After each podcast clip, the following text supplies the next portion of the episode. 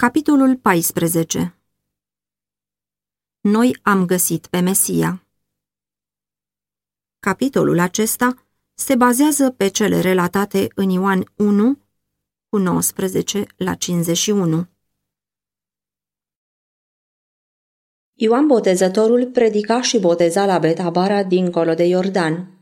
Nu departe de locul acesta, Dumnezeu oprise pe vremuri apele râului până a trecut Israel – tot în apropiere fusese dărâmată cetatea Erihon de oștile cerești. Amintirea acestor evenimente era acum împrospătată și dădea o atracție deosebită soliei lui Ioan. Oare acela care în timpurile de demult făcuse atâtea minuni nu își va arăta din nou puterea pentru liberarea lui Israel? Gânduri de acestea frământau inima oamenilor care zilnic se grămădeau pe malurile Iordanului. Predicarea lui Ioan ajunsese să pună stăpânire cu atâta putere asupra națiunii, încât a atras atenția autorităților religioase. Primejdea revoltei făcea ca romanii să vadă cu ochi bănuitori orice adunare mai mare și de aceea orice lucru care ar fi prevestit vreo răscoală a poporului deștepta temerile conducătorilor iudei. Ioan nu recunoscuse autoritatea Sinedrului și nu ceruse autorizația acestuia pentru lucrarea pe care o făcea. El mustrase pe toți la fel, pe conducători și pe conduși, pe farisei și pe saduchei. Cu toate acestea, lumea îl urma plină de entuziasm. Interesul pentru lucrarea lui părea crește fără încetare. Cu toate că nu avusese nicio legătură cu el, Sinedrul socotea că Ioan, fiind un învățător public, se găsea sub jurisdicția sa. Acest consiliu era format din membri aleși din preoțime și din conducătorii și învățătorii neamului. De obicei, președintele era marele preot.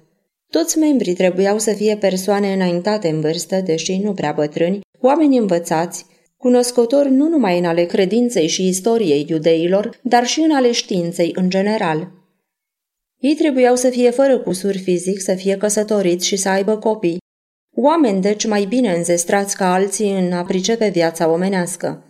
Locul lor de întâlnire era într-o sală din cuprinsul templului din Ierusalim. În zilele de independență ale iudeilor, Sinedrul era instanța supremă a neamului, având atât autoritate pământească cât și eclesiastică. Cu toate că acum era supus guvernatorilor romani, încă mai exercita o influență puternică atât în cele civile cât și în cele religioase. Sinedrul nu mai putea să întârzie cu cercetarea lucrării lui Ioan. Unii încă își mai aminteau descoperirea datelui Zaharia în templu și profeția tatălui care arătase pe copilul lui ca înainte vestitor al lui Mesia. În urma tulburărilor și schimbărilor din cei 30 de ani trecuți, lucrurile acestea se pierduseră în mare parte din vedere. Acum ele veneau din nou în minte prin mișcarea adusă de lucrarea lui Ioan. De multă vreme nu mai fusese profet în Israel. De multă vreme nu se mai văzuse o reformațiune ca aceea care se producea acum. Chemarea la mărturisire de păcate părea ceva nou și uimitor. Mulți conducători n-ar fi vrut să meargă să asculte chemările și mustrările lui Ioan ca nu cumva să fie silit să dezvăluie tainele propriei lor vieți. Cu toate acestea, predica lui era o proclamare deschisă a lui Mesia. Se știa bine că cele 70 de săptămâni din profeția lui Daniel, în care se cuprindea și venirea lui Mesia, aproape se sfârșiseră și toți așteptau cu nerăbdare să aibă parte de timpul acela mult dorit de glorie națională. Atât de mare era entuziasmul poporului, încât Sinedriul urma să fie obligat în curând să aprobe sau să lepe de lucrarea lui Ioan. Puterea lor asupra poporului începuse să scadă. Menținerea poziției lor devenea o problemă serioasă. Sperând să găsească o soluție, au trimis la Iordan o delegație de preoți și de leviți ca să se înțeleagă cu noul învățător. O mare mulțime de oameni era adunată și asculta cuvintele lui când au sosit trimișii. Cu un aer de stăpânitori anume plenuit ca să impresioneze pe oameni și să facă pe profeți să țină seamă de ei, rabinii îngânfați se apropiau. Plină de respect și chiar de teamă, mulțimea le-a făcut loc să treacă. Acești bărbați însemnați, îmbrăcați în haine bogate, plini de îngânfare pentru rangul și puterea lor, s-au oprit în fața profetului din pustie. Cine ești tu?" au întrebat ei. Știind ce aveau ei în gând, Ioan răspunse. Nu sunt eu Hristosul. Dar cine ești? Ești Ilie? Nu sunt. Ești prorocul? Nu.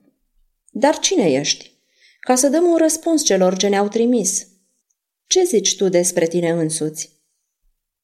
Eu sunt glasul celui ce strigă în pustie, neteziți calea Domnului, cum a zis prorocul Isaia. Pasajul amintit de Ioan este din frumoasa profeție a lui Isaia. Mângâiați, mângâiați pe poporul meu, zice Dumnezeul vostru. Vorbiți bine Ierusalimului și strigați că robia lui s-a sfârșit, că nelegiuirea lui este ispășită. Un glas strigă, Pregătiți în pustie calea Domnului, neteziți în locurile uscate un drum pentru Dumnezeul nostru. Orice vale să fie înălțată, orice munte și orice deal să fie plecate. Coastele să se prefacă în câmpii și strâmtorile în vâlcele. Atunci se va descoperi slava Domnului și în clipa aceea orice făptură o va vedea.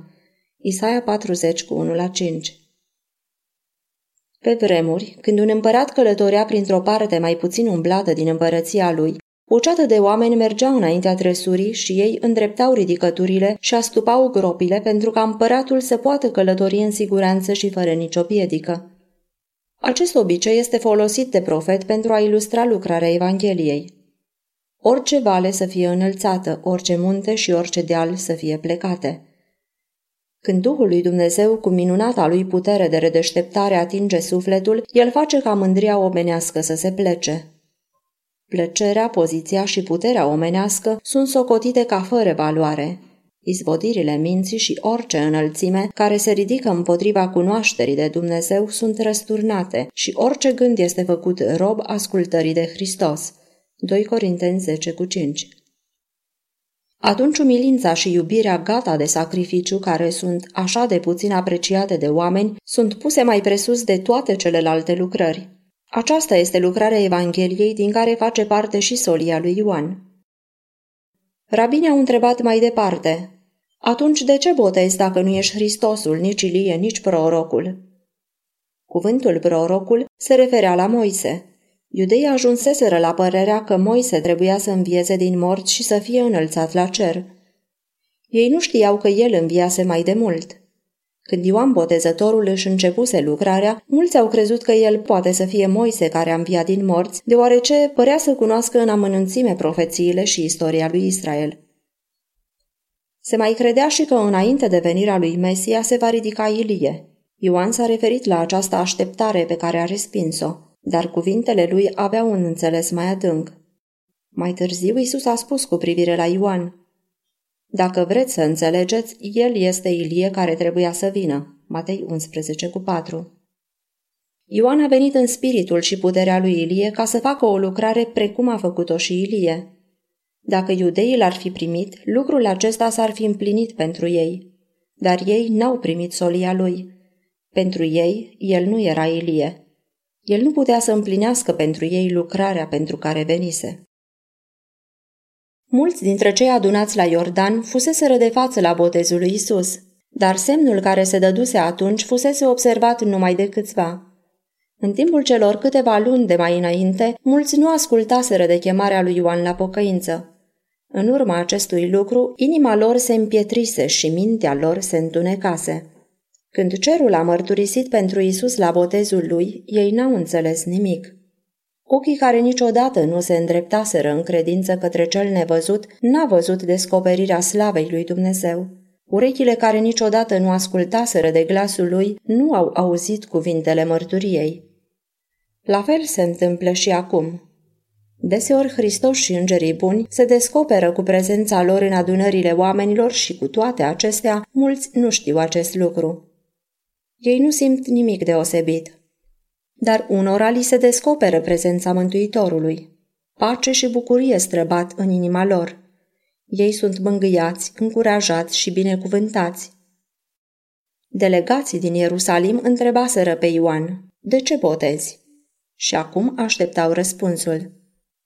Deodată, când privirea lui se îndrepta asupra mulțimii, ochii s-au aprins, fața i-a fost luminată și întreaga lui făptură a fost guduită de o emoție profundă. Întinzând mâna, el strigă. Eu botez cu apă, dar în mijlocul vostru stă unul pe care voi nu-l cunoașteți. El este acela care vine după mine și care este înaintea mea. Eu nu sunt vrednic să-i desleg cureaua încălțămintelor. Ioan 1 cu 26 și 27 Cuvintele erau clare și hotărâte, așa că puteau fi duse ca răspuns Sinedriului. Ele nu se puteau aplica decât la cel de atâta vreme făgăduit. Mesia era în mijlocul lor. Plin de uimire, preoții și mai mari începuseră să privească împrejurul lor cu speranța că vor descoperi pe acela despre care vorbise Ioan, dar nu l-au putut deosebi de mulțime. Când la botez, Ioan a numit pe Isus mielul lui Dumnezeu, o nouă lumină venise asupra lucrării lui Mesia. Gândul profetului s-a îndreptat spre cuvintele lui Isaia, ca un miel pe care îl duci la măcelărie. Isaia 53 cu 7 În săptămânile următoare, Ioan a cercetat cu un nou interes profețiile și învățăturile privitoare la serviciul jertfelor. El n-a deosebit cu claritate cele două faze ale lucrării lui Hristos, de jertfă care suferă și de împărat care biruiește, dar a văzut că venirea lui are o mai mare însemnătate decât aceea pe care o înțelegeau preoții și poporul. Când a văzut pe Isus în mulțime la reîntoarcerea lui din pustie, el aștepta plin de încredere ca el să facă un semn care să dovedească adevărata lui origine. Era nerăbdător să audă o declarație din partea Mântuitorului cu privire la misiunea sa, dar nu s-a rostit niciun cuvânt, nu s-a dat niciun semn. Isus n-a răspuns la cuvintele prin care Ioan Botezătorul îl făcea cunoscut, ci s-a amestecat printre ucenicii lui Ioan și n-a dat niciun semn vizibil al deosebitei lui lucrări și n-a luat nicio măsură ca să se facă cunoscut. A doua zi Ioan a văzut pe Isus venind. Învăluit de lumina slavei lui Dumnezeu, profetul a întins mâna declarând, Iată mielul lui Dumnezeu care ridică păcatul lumii. El este acela despre care ziceam.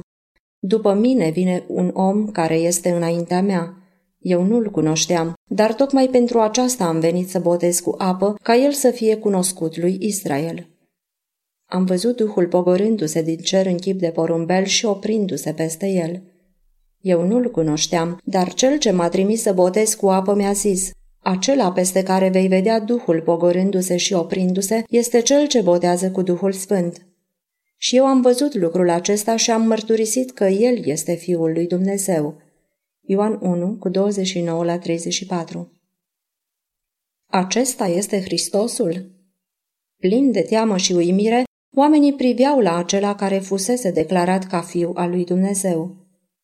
Ei fusese adânc mișcați de cuvintele lui Ioan.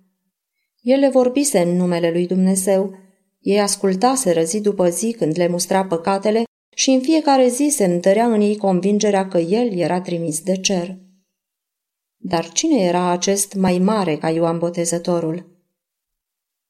În îmbrăcămintea și împurtarea lui nu se vedea nimic după care cineva să-l socotească un om de rang mare. După înfățișare era un om simplu, îmbrăcat ca și ei în haine umile de om sărac. În mulțime se găseau câțiva care la botezul lui Hristos văzuseră slava lui Dumnezeu și auziseră glasul lui. Dar de atunci fața lui Isus se schimbase foarte mult. La botezul lui îi văzuseră chipul transformat de lumina cerească. Acum palid, consumat și slăbit, a fost recunoscut doar de profetul Ioan. Dar pe când oamenii priveau la el, au văzut fața lui plină de dumnezeiască milă amestecată cu o putere de care era conștient. Orice privire a ochilor, orice trăsătură a feței, avea pecetea umilinței și expresia unei iubiri de nedescris. El părea să fie înconjurat de o atmosferă a influenței spirituale, cu toate că gesturile lui erau liniștite și nepretențioase. El impresiona pe oameni cu simțământul unei puteri ascunse, dar care nu putea să fie în totul acoperită acesta să fie cel așteptat de Israel atâta vreme? Isus a venit în umilință și sărăcie ca să ne poată fi atât model cât și mântuitor. Dacă s-ar fi arătat în strălucire împărătească, cum ne-ar fi putut învăța umilința? Cum ar fi putut prezenta adevăruri atât de tăioase ca acelea din predica de pe munte? Unde ar mai fi fost nădejdea celor umili în viață dacă Isus venea să locuiască între oameni ca împărat? Cu toate acestea, mulțimii se părea că nu e cu putință ca acela pe care îl arăta Ioan să fie îndeplinitorul visurilor lor înalte. De aceea mulți au fost dezamăgiți și foarte încurcați. Cuvintele pe care preoții și rabinii ar fi vrut așa de mult să le audă că Isus va așeza iarăși împărăția lui Israel n-au fost rostite. Un asemenea împărat căutaseră și așteptaseră ei. Un asemenea împărat ar fi fost primit cu brațele deschise, dar pe un om care vroia să așeze în inima lor o împărăție a păcii și a dreptății, nu voiau să-l primească. A doua zi, când aproape de el se aflau doi ucenici, Ioan din nou a văzut pe Isus în mijlocul oamenilor. Din nou s-a luminat fața lui Ioan de slava celui nevăzut și a strigat, Iată mielul lui Dumnezeu! Cuvintele au mișcat inima ucenicilor. Ei nu le înțelegeau de plin. Ce însemna numele pe care îl dăduse Ioan? Mielul lui Dumnezeu. Ioan nu le murise. Lăsând pe Ioan, ei s-au dus să caute pe Isus. Unul din aceștia doi era Andrei, fratele lui Simon. Celălalt era Ioan, evanghelistul. Aceștia au fost cei din tâi ucenici ai lui Hristos. Mânați de o putere căreia nu se puteau împotrivi, ei au mers după Isus nerăbdători de a vorbi cu el și cu toate acestea îngroziți și tăcuți, pierduți în grozava întrebare. Acesta e Mesia? Isus știa că ucenicii merg după el. Ei erau primele roade ale lucrării sale. Și în lumina dumnezeiescului învățător era bucurie când aceste ființe au răspuns harului său. Cu toate acestea, întorcându-se, el a întrebat numai atât. Ce căutați? El voia să le dea prilejul ca sau să se întoarcă sau să-și spună dorința. De un singur lucru își dădeau ei seama. O singură persoană umplea gândurile lor. Ei au strigat. Rabi, unde locuiești? În cele câteva vorbe pe care le puteau schimba pe marginea drumului, ei nu puteau să primească ceea ce doreau. Doreau să fie singuri cu Isus și să stea la picioarele lui și să asculte cuvintele lui. Veniți să vedeți, le-a zis el. S-au dus și au văzut unde locuia și în ziua aceea au rămas cu el. Dacă Ioan și Andrei ar fi avut un spirit necredincios ca preoții și rabinii, n-ar fi ajuns să învețe la picioarele lui Isus. Ei ar fi venit la el cu critici ca să îi judece cuvintele. În felul acesta, mulți oameni închid poarta în fața celor mai prețioase ocazii. Dar acești primi ucenici n-au procedat așa. Ei au răspuns chemării Duhului Sfânt prin predica lui Ioan Botezătorul. Acum au recunoscut glasul învățătorului ceresc. Pentru ei, cuvintele lui Isus erau pline de viață, de adevăr și de frumusețe. Lumina dumnezeiască se revărsa asupra învățăturii din Vechiul Testament. Adevărurile cele atât de cuprinzătoare le apăreau într-o nouă lumină. Numai căința, credința și iubirea ajută unui suflet să poată primi înțelepciune din cer. Credința care lucrează prin iubire este cheia cunoștinței și oricine iubește cunoaște pe Dumnezeu. 1 Ioan 4,7 Ioan, ucenicul, era un om plin de râvnă, plin de o adâncă iubire, înflăcărat și totuși contemplativ. El începuse să priceapă slava lui Hristos. Nu strălucirea și puterea lumească pe care fusese învățat să le aștepte, ci o slavă întocmai ca slava singurului născut din Tatăl, plin de har și adevăr. Ioan 1 cu 14 El era absorbit de contemplarea acestei teme minunate. Andrei a căutat să dea și altora din bucuria inimii sale. Căutând pe fratele său Simon, i-a strigat. Noi am găsit pe Mesia. Simon n-a așteptat să-i se mai spună odată. Auzise și el predica lui Ioan Botezătorul și s-a grăbit să meargă la Mântuitorul. Ochii lui Isus Hristos s-au oprit asupra lui, citindu-i caracterul și viața. Firea lui impulsivă, inima lui iubitoare și înțelegătoare, ambiția lui și încrederea în sine, istoria căderii lui, pocăința, activitatea și moartea lui de martir, toate acestea le-a citit Mântuitorul și i-a zis, Tu ești Simon, fiul lui Ioan. Te vei chema Chifa, care tâlmăcit însemnează piatră.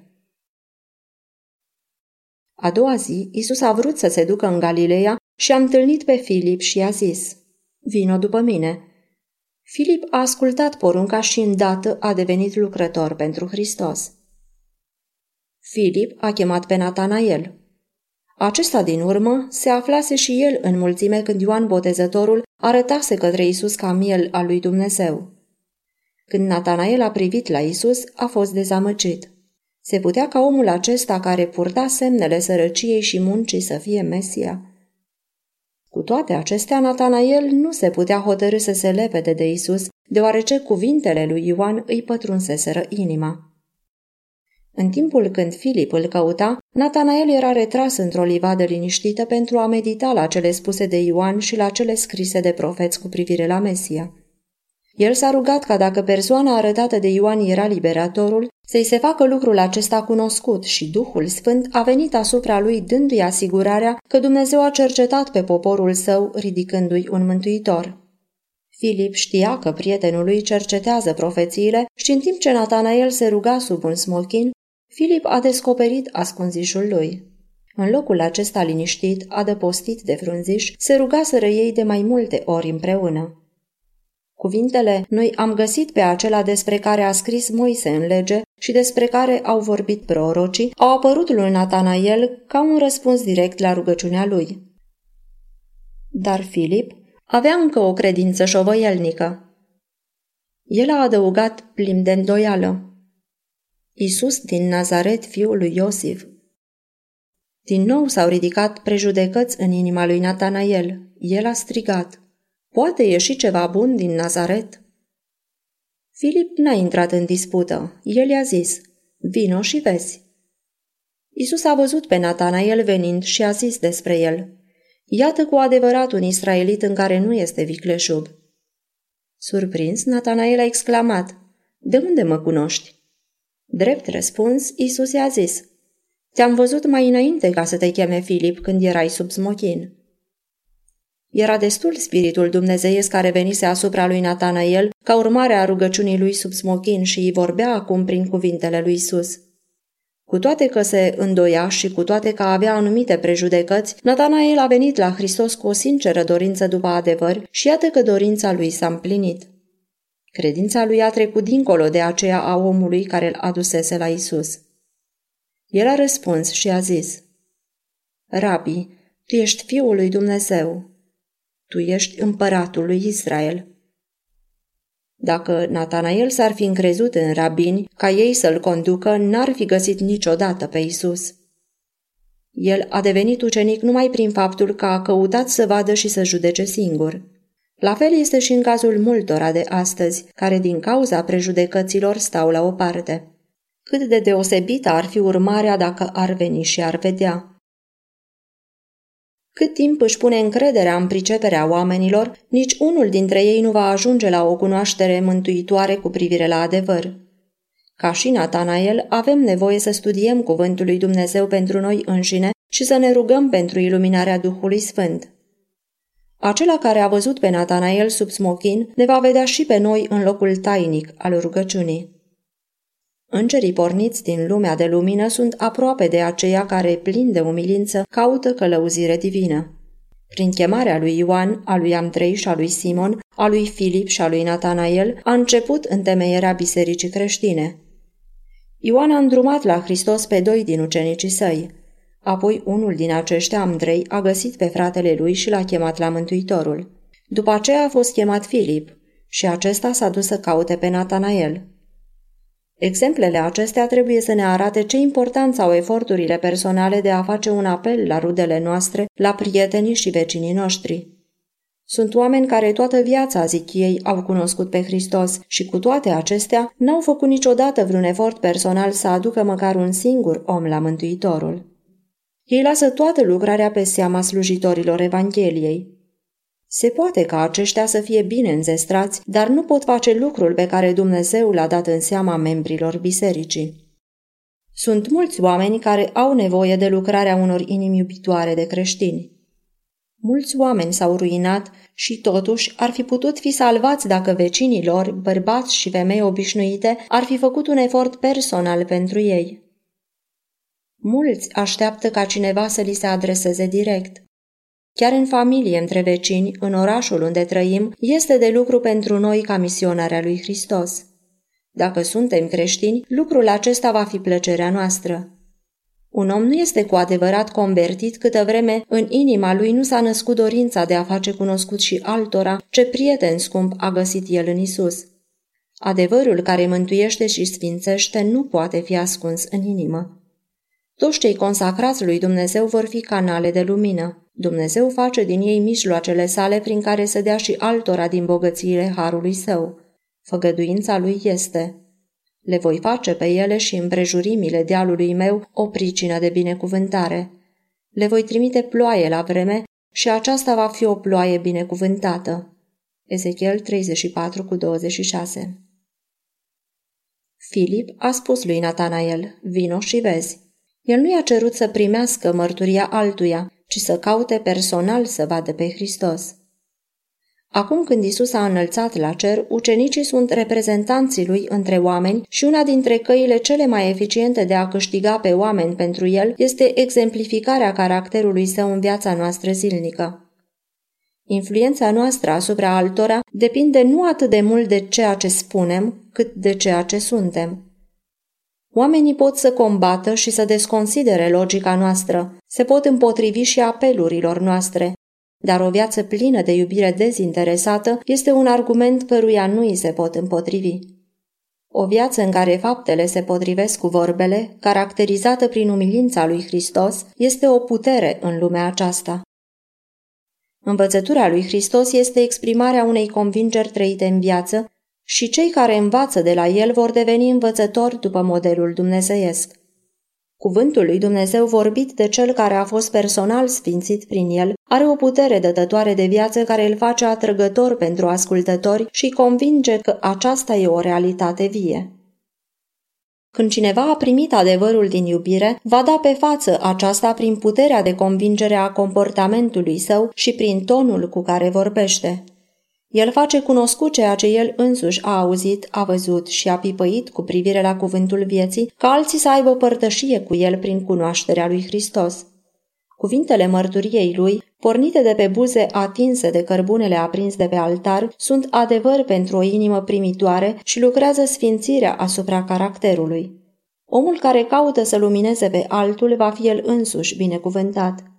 Va fi o ploaie binecuvântată pentru toți. Cel ce adapă pe alții va fi el însuși adăpat. Proverbe 11 cu 25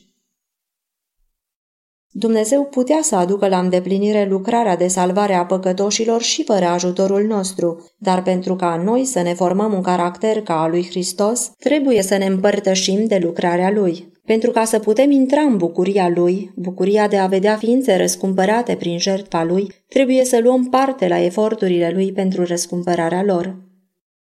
Cele din tâi cuvinte ale lui Natanael, prin care își exprima credința, au ajuns la urechile lui Isus ca o muzică plăcută. El i-a răspuns și i-a zis, Pentru că ți-am spus că te-am văzut sub smochin, crezi? Lucruri mai mari decât acestea vei vedea. Mântuitorul privea plin de bucurie în viitor la lucrarea de a vesti Evanghelia celor umili, de a alina inima zdrobită și de a vesti libertatea celor legați de satana. Gândind la binecuvântările scumpe aduse de el pentru oameni, Isus a adăugat. Adevărat, adevărat vă spun că de acum încolo veți vedea cerul deschis și pe îngerii lui Dumnezeu suindu-se și coborându-se peste fiul omului. De fapt, prin aceste cuvinte, Hristos spunea Pe țărmurile Iordanului cerul s-a deschis și Duhul s-a pogorât asupra mi ca un porumbel. Scena aceasta n-a fost decât un semn că eu sunt Fiul lui Dumnezeu. Dacă veți crede lucrul acesta, credința voastră va fi mai vie. Veți vedea că cerurile sunt deschise și că nu se vor mai închide niciodată. Eu le-am deschis pentru voi. Îngerul lui Dumnezeu se înalță ducând rugăciunile celor înstrăinați și împovărați la Tatăl de sus și se coboară cu binecuvântare și nădejde, curaj, ajutor și viață pentru fiii oamenilor. Îngerii lui Dumnezeu merg neîncetat de la pământ la cer și de la cer la pământ.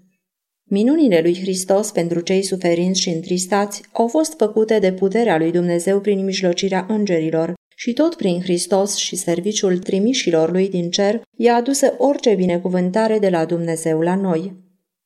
Îmbrăcându-se în corp omenesc, Mântuitorul nostru unește interesele sale cu ale fiilor și fiicelor lui Adam căzute, în timp ce prin dumnezeirea lui el îmbrățișează tronul lui Dumnezeu.